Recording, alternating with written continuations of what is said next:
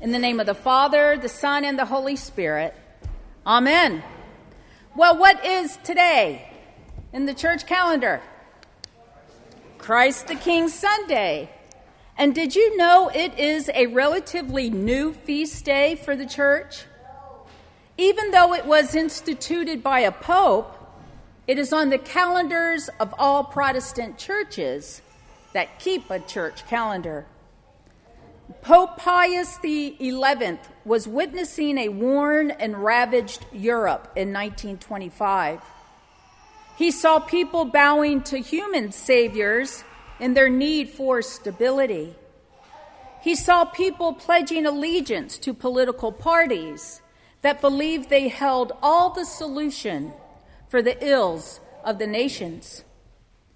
And after World War One, societies all over the world were devastated by economic depression, corruption, and the human need for revenge. Religion was considered fantasy by some heads of state, and faith was abandoned.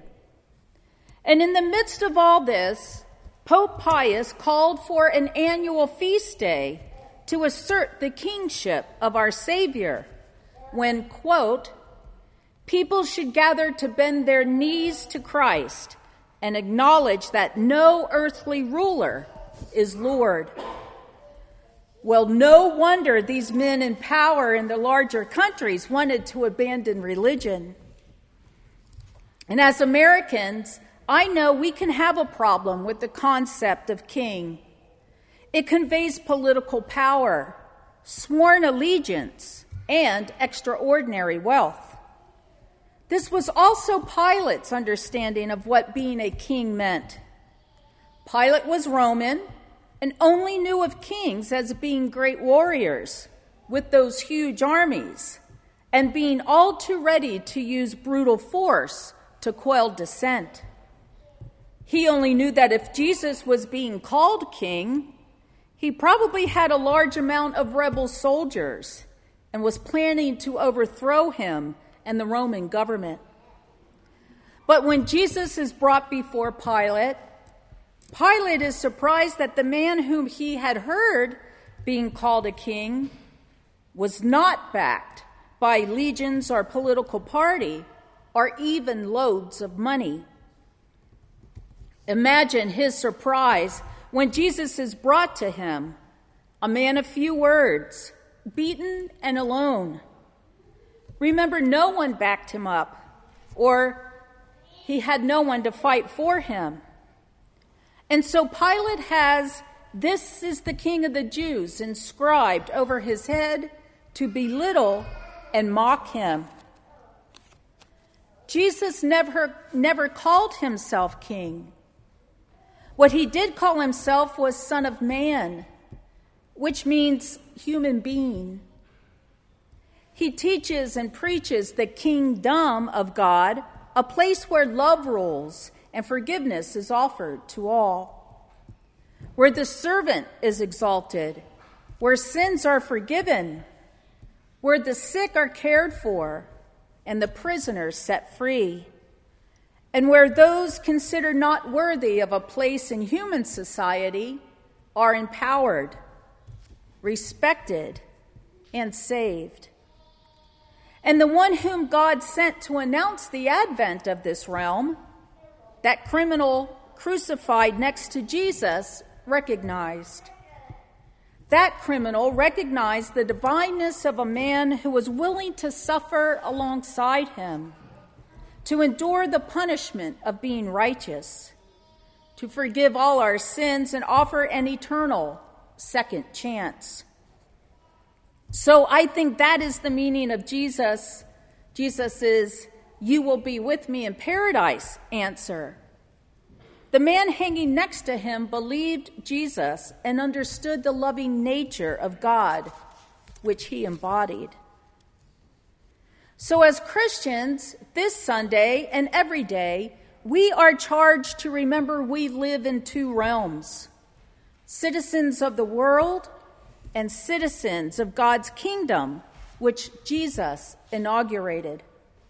As David Luce, a Lutheran pastor and uh, uh, professor, puts it, Jesus shows us all what real governing is, a suffering servant being nailed to the cross. And the good news of this king is that he shows us a different way of exercising power. That's what this Sunday is all about. It isn't about preparing and planning Christmas decorations or children's pageants, vacations or presents. It isn't about all the earthly, crazy consumerism that seems to rule us every year. It's about living every day in this world, believing God's kingdom is fully here. It's about knowing that our only King, Jesus Christ, our Savior, suffers with us when we are discriminated against, ridiculed, and harassed for being who God made us. Today is about bringing heaven to earth through our loving actions towards each other.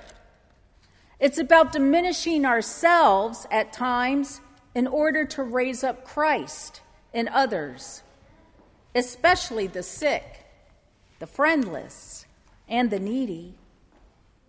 It's about relating to others out of our belief that our own sins have been forgiven and telling others that Jesus is the ruler of second chances. So we might fail at times to acknowledge Jesus, just as Pilate did, and we may also give in to secular influence of others in the crowd. But our Savior will always be greater than any earthly kingdom. Jesus is the one we are reminded of today, the one and only King who offers himself to us, usually in the form of someone else. Strangers, children, addicts, criminals, drunks, poor and rich. When we fail to act in response to others, we reject the love and the power and the truth of Jesus' reign.